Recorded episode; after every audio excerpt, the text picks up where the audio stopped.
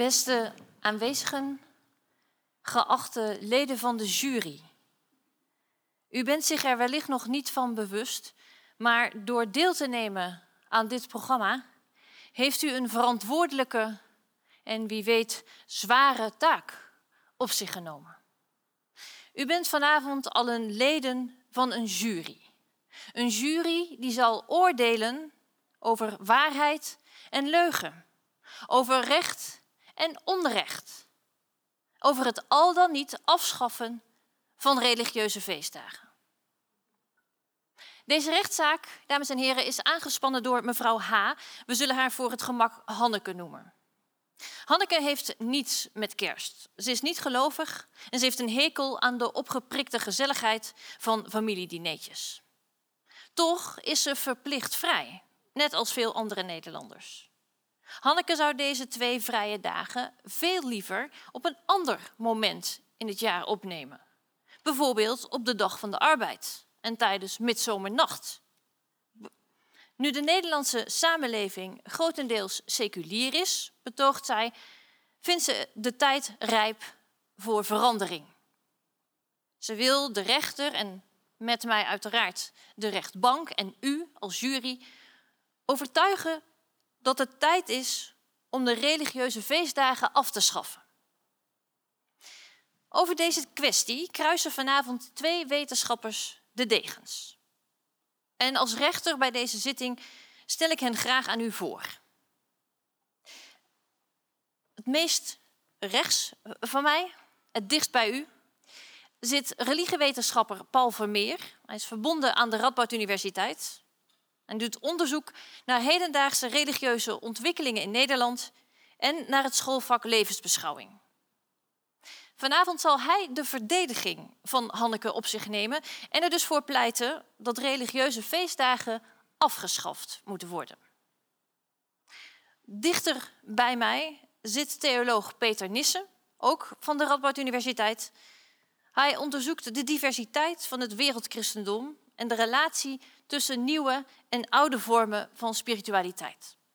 Vanavond zal hij pleiten voor het behoud van de religieuze feestdagen en, dus, en dus tegen de casus zoals ingediend door Hanneke. Als leden van de jury heeft u vanavond een belangrijke rol. Zo dadelijk zullen beide sprekers een kort betoog houden van 15 minuten om u van, om u van hun gelijk te overtuigen. Daarna is het aan u om kritische vragen te stellen, om hen aan de tand te voelen en de zwakke plekken in hun betoog te ontmaskeren. Of, wie weet, wordt u juist door nieuwe inzichten geconfronteerd met uw eigen verwachtingen en veronderstellingen over dit thema. Twee openingspleidooien dus en uw ondervraging. En daarna gaan beide advocaten, beide wetenschappers, gaan met elkaar in discussie op basis van drie stellingen. En ikzelf, rechter Lisbeth Jansen, in het dagelijks leven programmamaker bij Radboud Reflect, zal daarbij de discussie leiden. Dat betekent dat ik beide sprekers zo nodig zal interrumperen en bevragen. En ook gedurende de hele avond de tijd scherp in het oog zal houden. En daarbij zal ik er niet voor schromen om deze hamer te gebruiken. Na de discussie bent u opnieuw in de gelegenheid om vragen te stellen en houden de sprekers hun slotpleidooi. En dan, beste leden van de jury, is het woord aan u. Wat moet er gebeuren? Moeten de religieuze feestdagen in Nederland worden afgeschaft of juist niet? Is uw opgave helder voor u? Dan geef ik bij deze graag het woord aan Paul van Meer.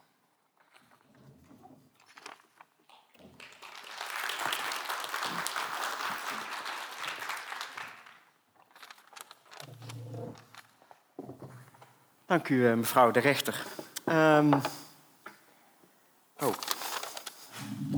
Uh, voor alle duidelijkheid, ik zal hier geen pleidooi houden voor het afschaffen van religieuze feestdagen. Wat zou dat immers inhouden? Of wie zou dat moeten doen, zou je je af kunnen vragen. Want is dat niet een zaak van religieuze gemeenschappen en bijvoorbeeld niet van de overheid. De overheid kan toch niet zomaar zeggen, we stoppen met kerst. Maar een andere kwestie betreft, naar mijn idee, de erkenning door de Nederlandse overheid, waardoor bepaalde religieuze, lees, officieel enkel christelijke feestdagen, officiële feestdagen zijn in Nederland. Hierbij is ook de kwestie niet zozeer dat mensen verplicht vrij zijn. Het is in Nederland niet wettelijk geregeld dat op kerst iedereen vrij is. Of mensen vrij zijn of niet op bepaalde feestdagen is een kwestie van arbeidsovereenkomst en CAO. Het is dus niet zo dat iedereen, ook al denkt Hanneke dat, verplicht vrij is met kerst. Voor mij is de kwestie dus eerder of de overheid enkel christelijke feestdagen als officiële feestdagen moet erkennen. En eigenlijk is voor mij de kwestie nog scherper.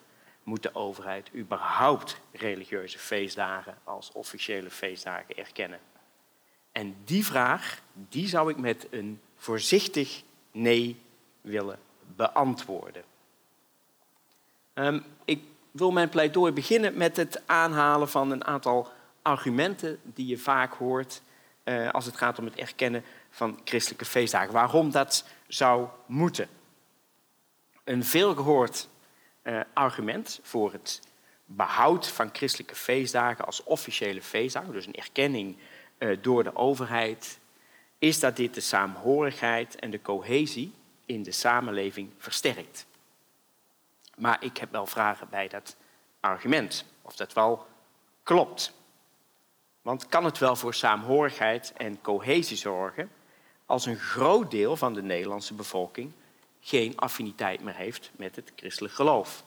Dus hoe kan dan het vieren van kerst of het vieren van Pasen nog voor saamhorigheid zorgen? En dat een groot deel van de Nederlandse bevolking geen affiniteit meer heeft met het christelijk geloof, is de afgelopen jaren door verschillende onderzoeken onderbouwd. Ik denk aan de rapporten van het Sociaal Cultureel Planbureau of het langlopend uh, onderzoeksproject God in Nederland.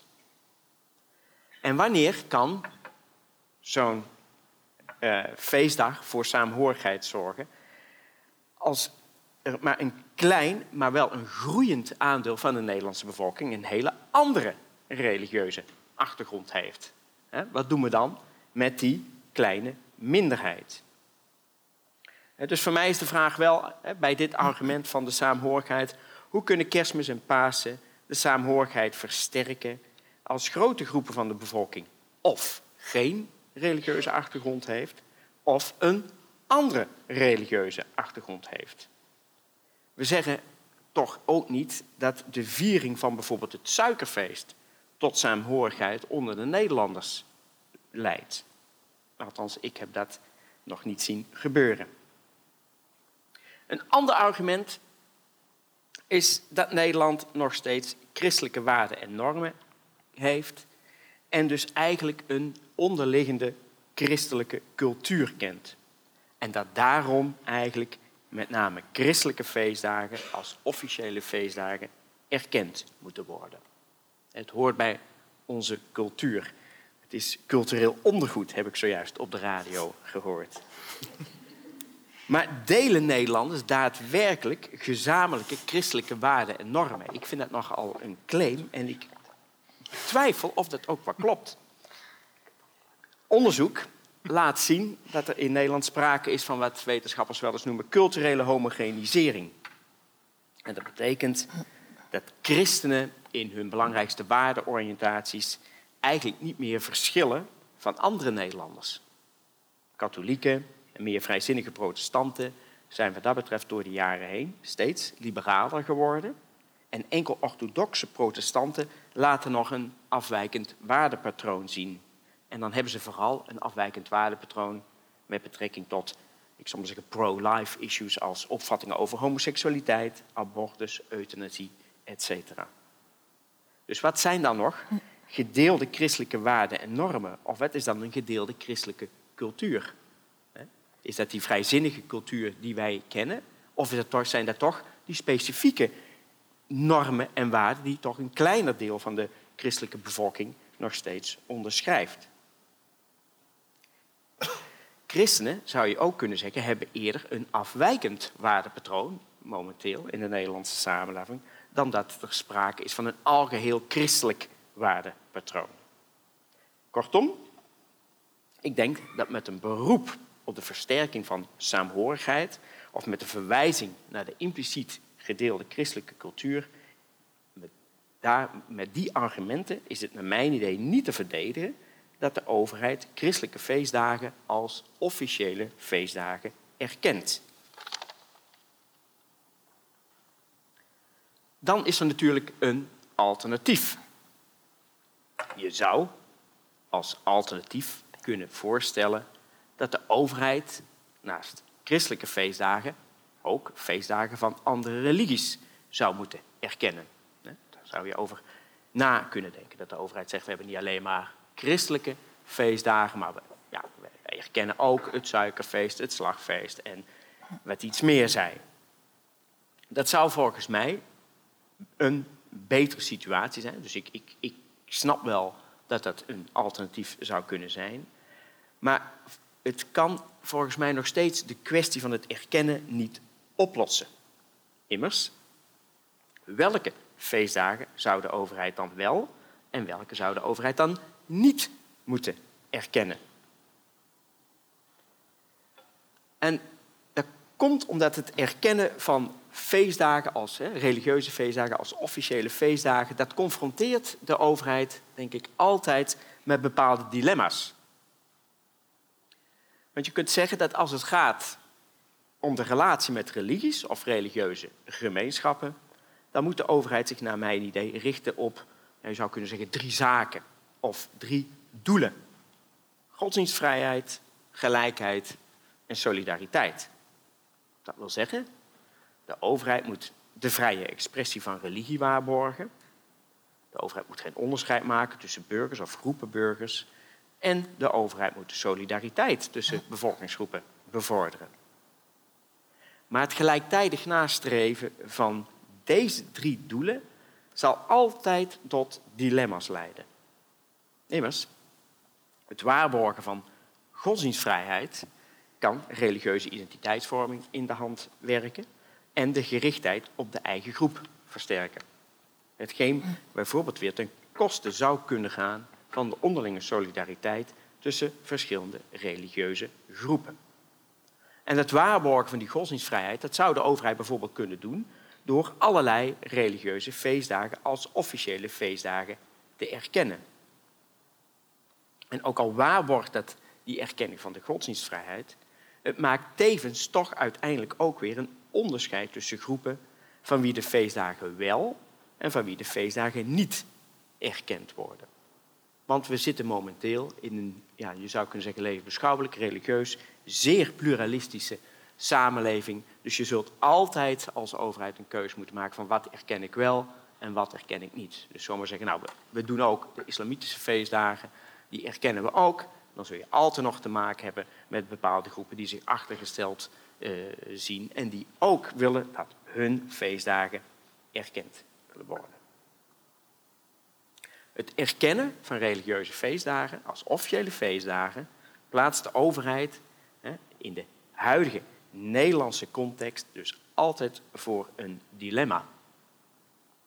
En tegen deze achtergrond zou ik ervoor willen pleiten om voortaan enkel, ja, ik noem dat maar een beetje voorzichtig, relatief ideologievrije feestdagen te erkennen. En daarmee bedoel ik feestdagen zoals Bevrijdingsdag of Koningsdag. Of zoals je in het buitenland 14 juillet hebt of de 4th of July. En die enkel als officiële feestdagen te erkennen. Met dergelijke, ja, je zou kunnen zeggen, nationale feestdagen kunnen zich meer mensen identificeren. Het is ook voor meer mensen duidelijk waar een dag als bijvoorbeeld Koningsdag voor staat. Het vieren van de verjaardag van het staatshoofd overstijgt, naar mijn idee, het toch het onderhand meer particuliere perspectief van een specifieke religieuze feestdag. Waardoor een dag als, ik denk, Koningsdag, een sterkere samenbindende kracht heeft dan specifieke religieuze feestdagen. Je kunt zeggen van nou, als je kerst viert en je bent moslim, dan heb je daar niks mee. En als je suikerfeest viert en je bent geen moslim, dan heb je daar ook niks mee. Maar als je samenleeft in Nederland en je hebt bijvoorbeeld het staatsburgerschap, deel je wel in het, het, het, heb je wel hetzelfde staatshoofd. Dus je zou dan kunnen zeggen, de viering van de verjaardag van het staatshoofd overstijgt dat particuliere religieuze perspectief en heeft dus een grotere samenbindende kracht. Want ik zei hiervoor dat het verdedigen van religieuze feestdagen met een beroep op uh, het, het, het, gegeven dat die, vragen, dat die feestdagen bijvoorbeeld mensen samen kunnen brengen, dat die een samenbindende kracht hebben. Nou, dat idee dat feestdagen een samenbindende kracht kunnen hebben, dat wil ik zeker niet ontkennen. Alleen, ik denk dat die feestdagen dat alleen ja, hebben, die kracht, wanneer het geen feestdag meer is van een specifieke groep. En dat is tegenwoordig kerstmis, Pasen, Pinksteren, Hemelvaart. Maar als het iets is wat het particuliere van bepaalde religieuze tradities overstijgt. Dat is geen principieel nee tegen een religieuze feestdag, maar het is gewoon kijken naar de samenstelling van de, bevolking. Toen ik opgroeide was het eigenlijk één groot christelijk, uh, ja, je zou kunnen zeggen christelijke leefwereld waarin ik werd grootgebracht. Maar die tijd ligt achter ons. Overigens hoeft het niet langer erkennen van christelijke feestdagen als officiële feestdagen natuurlijk niet te betekenen dat u nu geen kerst of Pasen meer kunt vieren. In arbeidsovereenkomsten en cao-onderhandelingen kan nog steeds worden vastgelegd dat mensen vrij zijn op deze dagen. En als het geen officieel door de overheid erkende feestdagen meer zijn, ontstaat er ook meer ruimte wellicht voor religieuze minderheden om te pleiten voor vrije dagen op voor hen belangrijke dagen. Hetgeen de gelijkheid tussen groepen ook weer vergroot en dus een doel dichterbij brengt waarbij de, waar de overheid zich op moet richten bij het behandelen van verschillende religies in de samenleving, naar mijn idee. Moeten we religieuze feestdagen afschaffen? Nee, natuurlijk niet en we kunnen dat ook niet zomaar.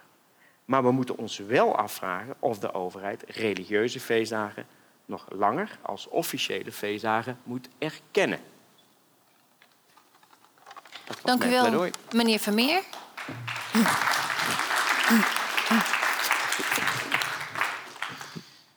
Blijft u nog even staan, want ik neem aan dat de leden van de jury nog wel vragen voor u hebben. Uh, even kort, als ik u goed beluister, pleit u er dus eigenlijk voor dat religieuze feestdagen meer achter de voordeur gaan verdwijnen. Religie is iets niet meer van de samenleving, maar van. Uh, dat is van, van individuen, ja. ja. ja. Goed. Het is tijd voor het tweede pleidooi door meneer Nissen.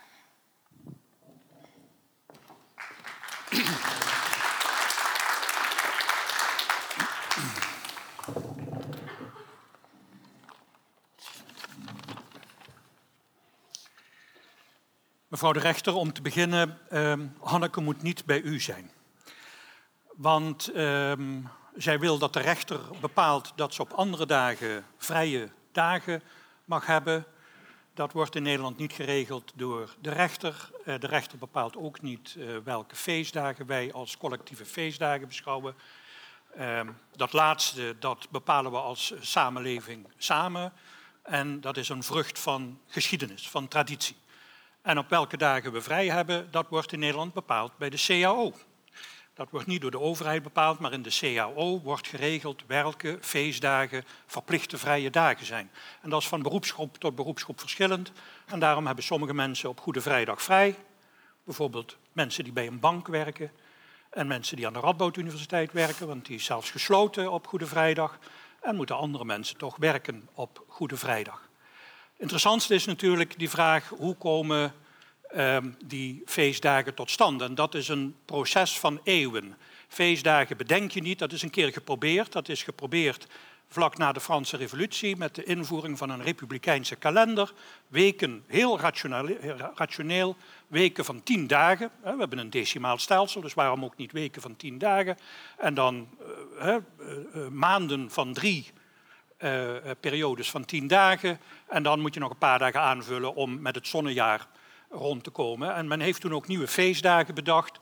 Uh, de dag van de reden, de dag van de revolutie, nog een aantal dagen en het werd een grote mislukking. Het is een paar jaar na de machtsovername van Napoleon afgeschaft en de oude kalender is weer teruggebracht met toevoeging van de feestdag van de heilige martelaar Napoleon. Tot 1800 waren al onze feesten religieuze feesten. En tot in de 16e eeuw waren er dat heel wat. Eh, de gemiddelde middeleeuwer eh, werkte evenveel als wij nu met een vijfdaagse werkweek. Want behalve de zondagen waren er nog een ruim 40 kerkelijke feesten, heilige feesten, Mariafeesten, feesten als Sacramentsdag, die als zondag gevierd moesten worden. Dus de gemiddelde werkweek over het jaar beschouwd was ook vijfdaags. Dat is veranderd met de Reformatie.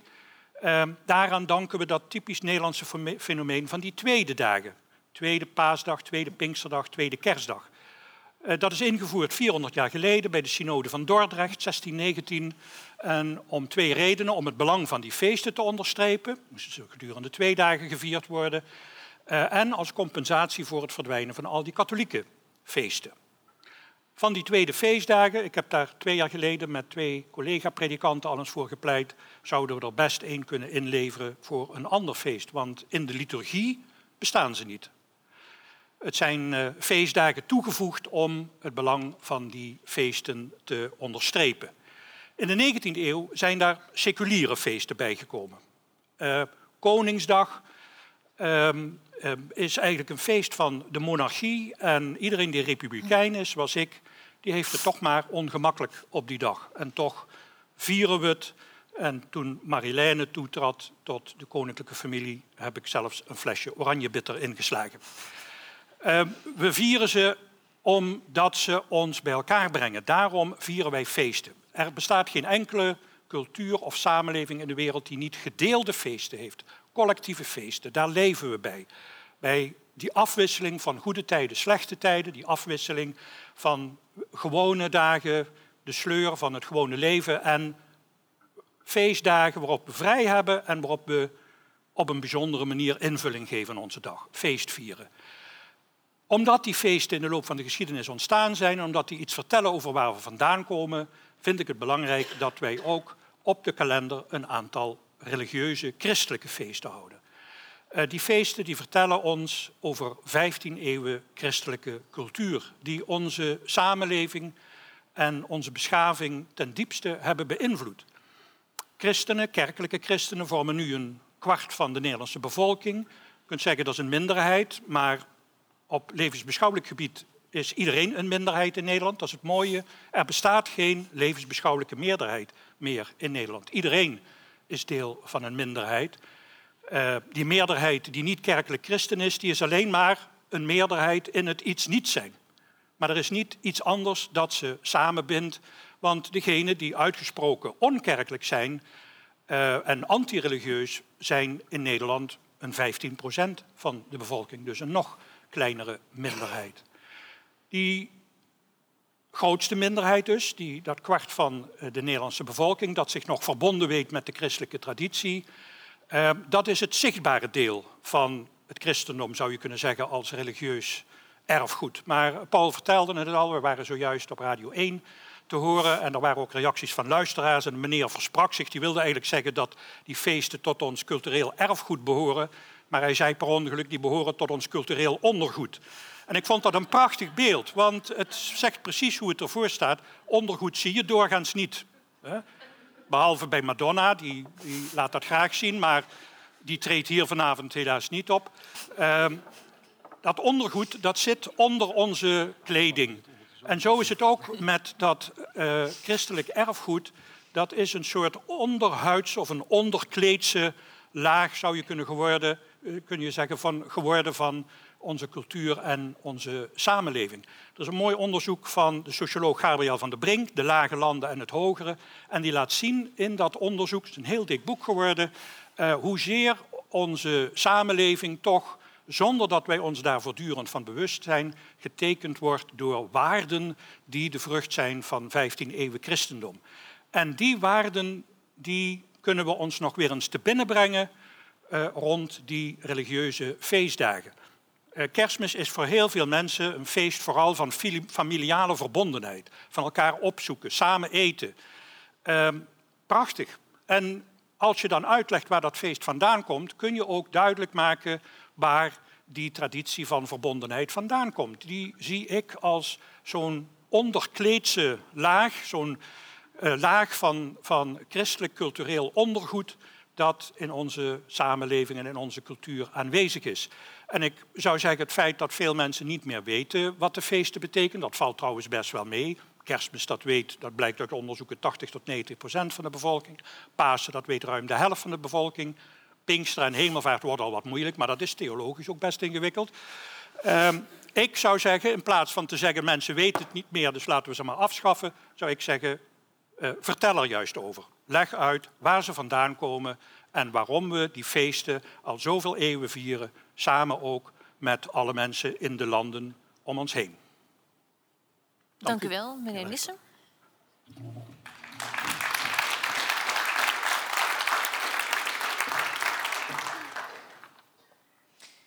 Leden van de jury, het is wederom aan u. Ik zie u, maar u was net al. Even kijken of er nog andere mensen zijn met een vraag. Ja? U mag uh, om de beurt.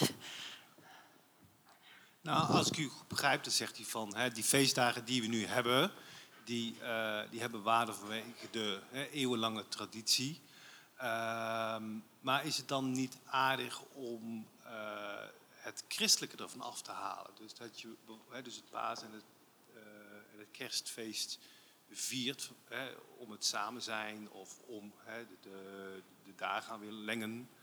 En dat je dus het christelijke er erg af ziet te halen. Zodat iedereen zich meer verbonden voelt met die feesten. Ja.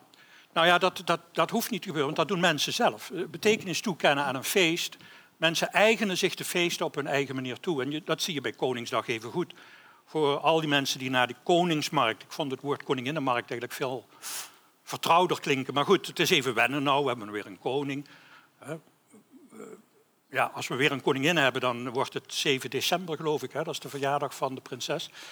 Ehm, dus laat het nu maar eventjes uh, bij uh, die dag in april. Mensen die dat vieren, die vieren dat heus niet omdat ze het feest van de monarchie willen vieren, omdat ze zo koningsgezind zijn. Die geven hun eigen betekenis aan dat feest. En dat gebeurt met, met kerstmis ook. Uh, er is een Engels onderzoek een aantal jaar geleden gedaan. De studenten religiewetenschappen die kennen dat, als ze tenminste onthouden hebben wat ik in het college daarover verteld heb. Uh, Engels onderzoek naar wat mensen doen met kerstmis. En dat is heel interessant. Uh, naar de kerk gaan doet een kwart ongeveer van de Engelsen. Maar 80, 90 procent viert samen met gezin en familie een maaltijd. Dus mensen vieren een feest van saamhorigheid. Prachtig. Uh, en daarvoor is het niet nodig om nou te zeggen, nou, we noemen dat niet meer christelijk. Uh, het is een feest waar iedereen zijn eigen betekenis aan kan toekennen en waarbij we tegelijk ons bewust kunnen worden van waar we vandaan komen. Wat de traditie is, de geschiedenis is die ons gevormd heeft. Mevrouw? Ja, dank u wel. U heeft eigenlijk al een beetje antwoord gegeven op mijn vraag net. Um, wij, wij, uh, zijn hier, uh, wij werken op een uh, middelbare school waar, ehm, waar de pubers ons natuurlijk vragen: ja, waar gaat dat over? Zo'n feest, bijvoorbeeld kerstmis. Dat is eigenlijk een hele mooie vraag. Dat is eigenlijk de kernvraag voor die feesten. Waar gaat dit over? Wat kan het wat kan dat oude verhaal ons nu nog zeggen? We hoeven niet altijd terug naar de stal en Jozef Maria ooit. Maar wat kan dat verhaal ons nu vertellen? En dat vind ik heel mooi dat u dat zegt. Dat stukje onderzoek, maar ook het weer een nieuw leven inblazen in het hier en nu. Wat kan het ons nu vertellen? Dat is wel een, uh, niet alleen maar geschiedenis, maar ook juist in het hier en nu. Die vertaalslag, daar ligt denk ik een grote kracht en nog een heleboel te ontdekken ook. Ja. Ja, ik denk dat dat een grote uitdaging is voor het onderwijs. Hè?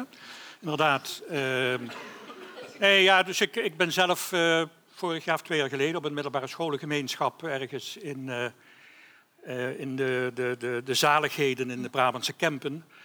Ook voor de bovenbouw iets komen vertellen over de geschiedenis van het kerstfeest, maar ook over wat het nu nog kan betekenen.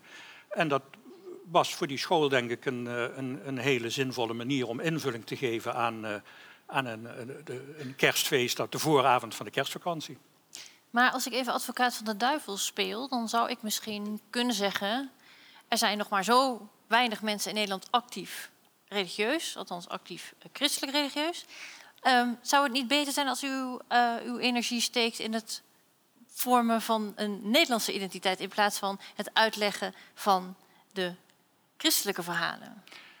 Ehm, nee, omdat ik denk dat eh, die, eh, die 15 eeuwen christendom deel zijn van onze identiteit. En trouwens, de advocaten waren wij toch, dacht ik? Nee, maar, eh, en die identiteit die bestaat eh, juist in veelkleurigheid. En een van de kleuren in die eh, eh, geschiedenis is die van het christendom, dat, dat nou ja, diepe sporen in onze cultuur heeft nagelaten. Het is zo, ik vind het ook ontroerend hoeveel mensen zich gaan inzetten als er een kerkgebouw gesloten dreigt te worden. Mensen die nooit meer die kerk van binnen zien, maar ze hoort bij de, het, het, eh, de omgeving, bij de skyline van hun stad of dorp. Ik was een aantal jaar geleden op een debat van het Brabants Dagblad. eh, Toen in Oost-Brabant in, eh, in allerlei, kerken, de allerlei dorpen de kerk gesloten dreigde te worden. En toen had een redacteur van het Brabants Dagblad had fotomontages gemaakt van die dorpen zonder het kerkgebouw. Mensen herkenden hun eigen dorp niet omdat het kerkgebouw eruit weg was. Ze komen er nauwelijks meer binnen, maar het hoort erbij. Nou, zo is het denk ik ook met die, met die feestdagen. Eh, en, en dus bouwen aan een, aan een gedeelde identiteit bestaat vooral uit verhalen uitwisselen. Ja. Eh, ik zou zeggen, nodig eh, uw moslimburen uit bij uw kerstdiner of op tweede kerstdag.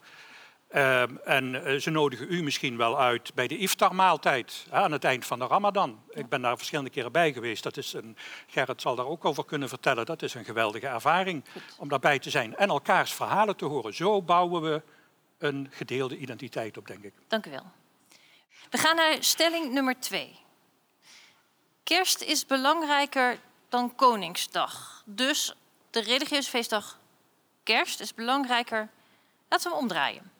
De Nederlandse feestdag, de nationale feestdag Koningsdag, is belangrijker dan de christelijk-religieuze feestdag Kerst. Wie van u wil? Ik vind van niet, want eh, het is een typisch Nederlands feest. Het is een feest dat verwijst naar iets wat pas sinds 1815 bestaat. Eh, Nederland is daarvoor een republiek geweest. En dat is helemaal geen slechte periode geweest in de Nederlandse geschiedenis. Die tijd van de republiek. De beste koning die we in de 19e eeuw gehad hebben was Lodewijk Napoleon. Dat was een Franse bezetter. Ehm, dus eh, ik, ik ben Limburger. Nou ja, dan heb je toch niet veel met dat koningshuis hoor. Maar 1815 is al best wel lang geleden. Ja, maar toen waren wij nog, eh, toen hoorden wij er nog niet bij. Toen, eh, wij, wij zijn eh, eerst Belgisch geweest en daarna nog een tijd lid van de Duitse Bond geweest. En tot 1916 hertogdom Limburg. Dus, eh, nee, dus, dus kerstmis verwijst, het is een beetje gekscherend hoor, maar kerstmis verwijst naar iets groters, iets dat ons wereldwijd verbindt met mensen. Dat doet het Koningsfeest niet. Dat is een van die typische seculiere feesten. De buurlanden hebben weer andere eh, feesten. Eh, het, verwijst dus iets naar on- naar, het verwijst naar iets dat ons verbindt met een wereldwijde gemeenschap. En het verwijst ook naar iets dat veel oudere wortels heeft. Dat eh, veel bepalender voor onze geschiedenis is geweest, voor onze cultuur, dan die betrekkelijk jonge monarchie. Maar als we kijken naar de huidige politieke, het huidige politieke klimaat, zou je dan niet zeggen: het is belangrijker dat we onze nationale identiteit verstevigen en dus het gevoel van saamhorigheid binnen deze samenleving, dan dat we eh, wereldwijde verbondenheden eh, vieren? Nee, ik zou dat eh, eh, met grote overtuiging willen bestrijden. Eh, want dit is het in de hand werken van populistische gevoelens. die dan zeggen we moeten onze nationale identiteit versterken. Dus laten we ook maar uit de Europese gemeenschap treden. Laten we blij zijn dat die Europese gemeenschap er is. Want die heeft ervoor gezorgd dat wij al 75 jaar geen oorlog hebben gehad hier. Ehm, ehm, nee, ik, ik ben er erg voor dat mensen zich bewust worden van hun verbondenheid met de hele wereldgemeenschap. En ik ben niet zo voor het beklemtonen van lokale, of behalve als het dan Limburgs is, maar eh, eh, ik ben niet zo voor het beklemtonen van nationale eh, identiteiten en eigenheden. Meneer Vermeer, ik ga ervan uit dat u een andere mening bent toegedaan. Eh, ja, dat klopt. Vertel. heeft u goed eh, geluisterd. Eh, ik denk dat een, een feest, en dan zeg ik maar een feest als Koningsdag, een, een grotere betekenis kan hebben dan een, een religieus feest als kerstmis. Je kunt natuurlijk wel zeggen van eh, dat heeft een, eh, eh, een langere traditie, dat, dat brengt ons tot over de grens mondiaal samen, maar dat vind ik toch wel ehm, heel abstract gedacht. Als je gewoon hier samenleeft en je stelt je de vraag, ja, zijn er nou zaken die ons, ons binden?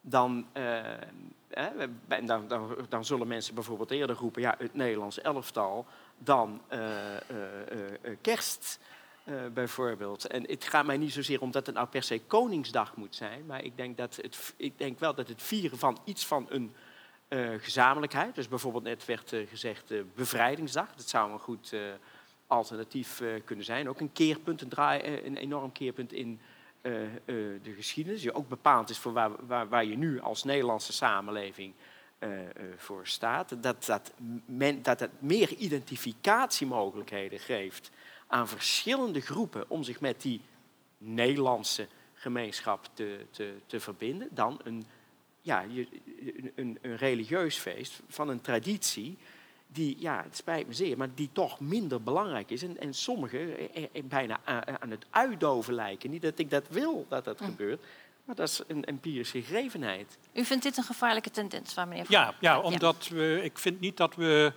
eh, ons eh, moeten, moeten gaan zitten koekoenen in Nederland en de deuren en de ramen moeten sluiten die ons verbinden met de wereld. De wereld komt ons land binnen door eh, migratie en globaliseringsstromen.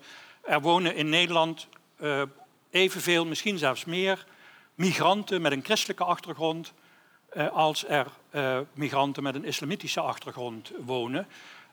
En voor hen zijn die christelijke feesten iets waardoor ze zich ook hier thuis kunnen voelen.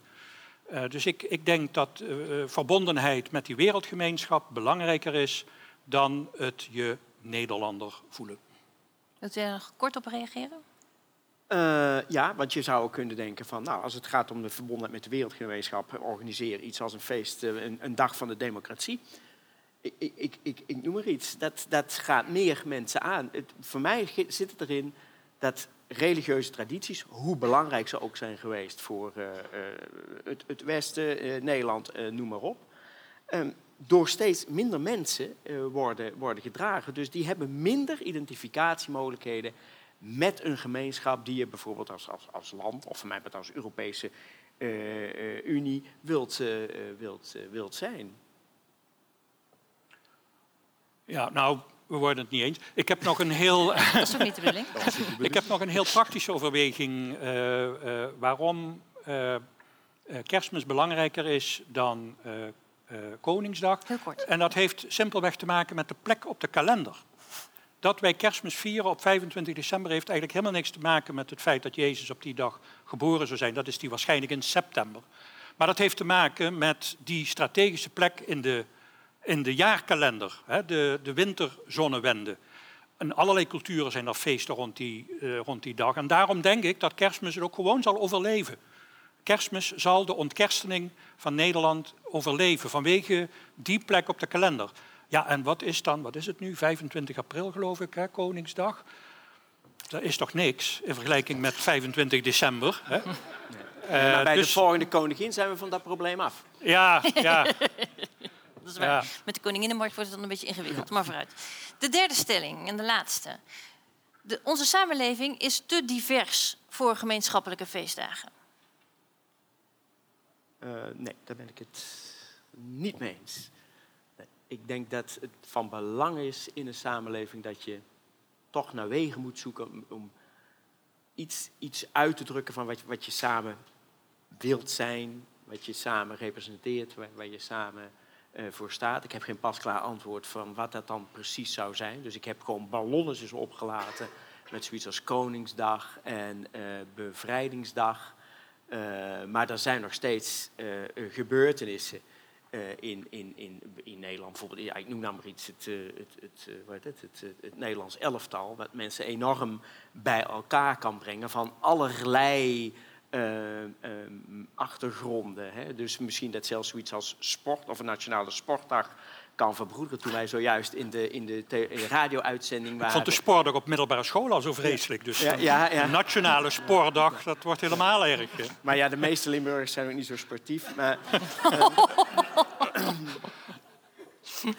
nee, maar we, hadden net eh, in, in, eh, eh, in de radio-uitzending ging het over Ajax. En dat dat gezien wordt als een, als een jodenclub.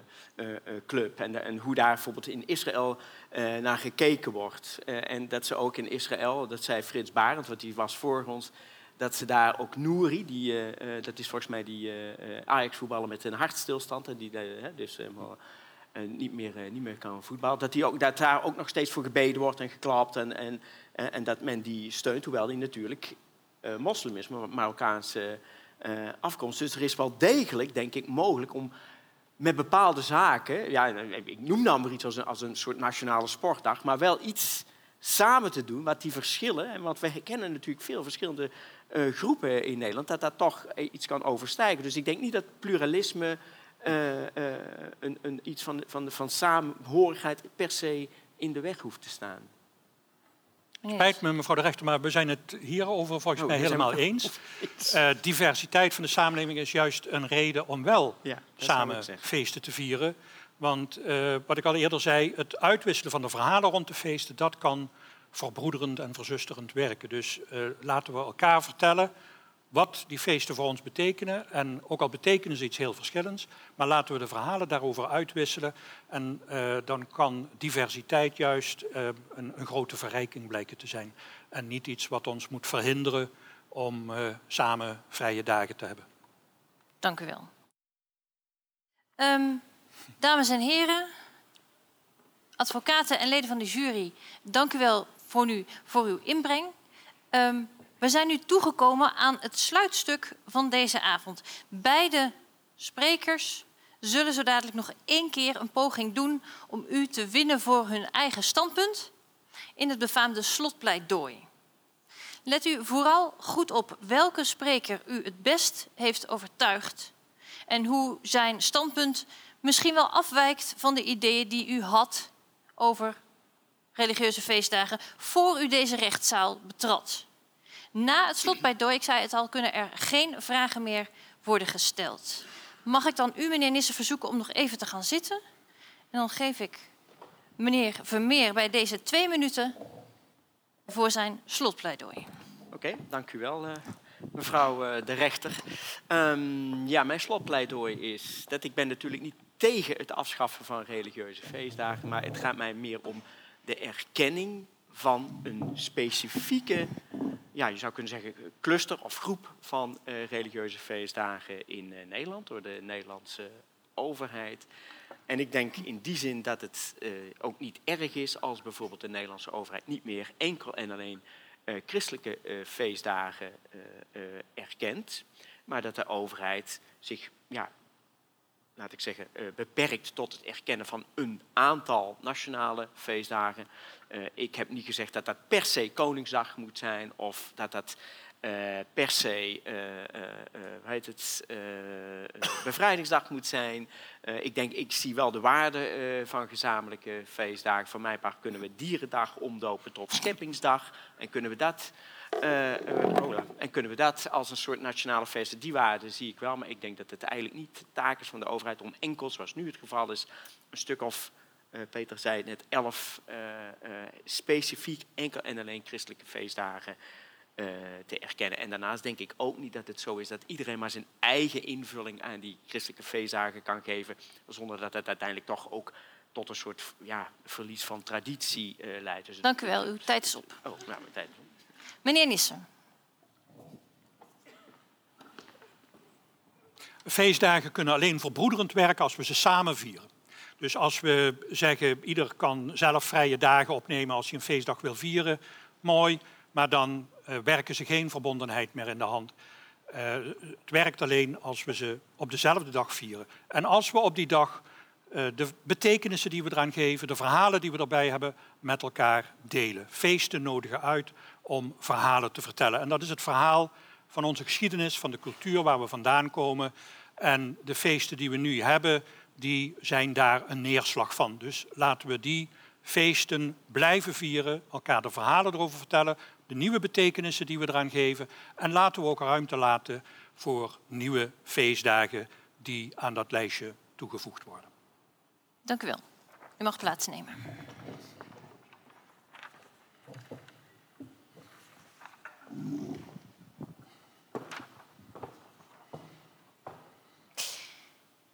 Beste juryleden, om tot een goed en wel overwogen oordeel te komen, wil ik graag voorstellen dat u even met elkaar in onderling overleg gaat bespreken wat u zojuist gehoord heeft, wat u voor nieuwe inzichten heeft opgedaan, waar u het mee eens was en waarmee vooral niet. Gaat u dus even met de mensen die om u heen zitten, misschien met iemand die u nog niet kent, misschien met degene met wie u gekomen bent, even drie minuten bespreken wat u zoal heeft gehoord en op basis waarvan u dadelijk uw stem gaat uitbrengen. Geachte leden van de jury, Beste leden van de jury, ik hoor aan het geroezemoes in de zaal dat u eigenlijk nog lang niet uitgepraat bent. En dat is alleen maar goed nieuws wat mij betreft. Um, toch wil ik u verzoeken om nu uw stem uit te gaan brengen. Het belangrijkste moment van de avond is aangebroken. Het is aan u om een oordeel te vellen. Welke spreker heeft u het meest... Ik verlies mijn hoed. Welke spreker heeft u het meest overtuigd? Welk vonnis moet er worden geveld? Krijgt Hanneke gelijk? En wordt hier vanavond de historische beslissing genomen dat de religieuze feestdagen in Nederland per direct worden afgeschaft? Of moeten we deze feestdagen juist behouden? Ze worden gekoesterd en wie weet in ere hersteld. Leden van de jury, wilt u nu uw hand opsteken als u vindt dat religieuze feestdagen moeten worden afgeschaft?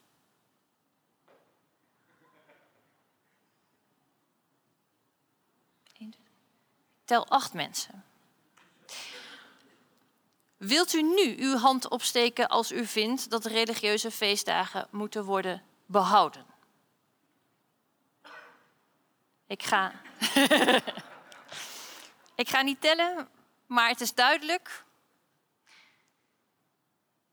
De mensen die uh, ervoor zijn om religieuze feestdagen te behouden, zijn overduidelijk in de meerderheid.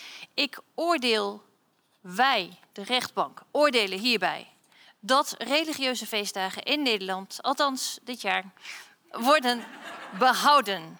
Dit is mijn uitspraak en hier moet u het mee doen.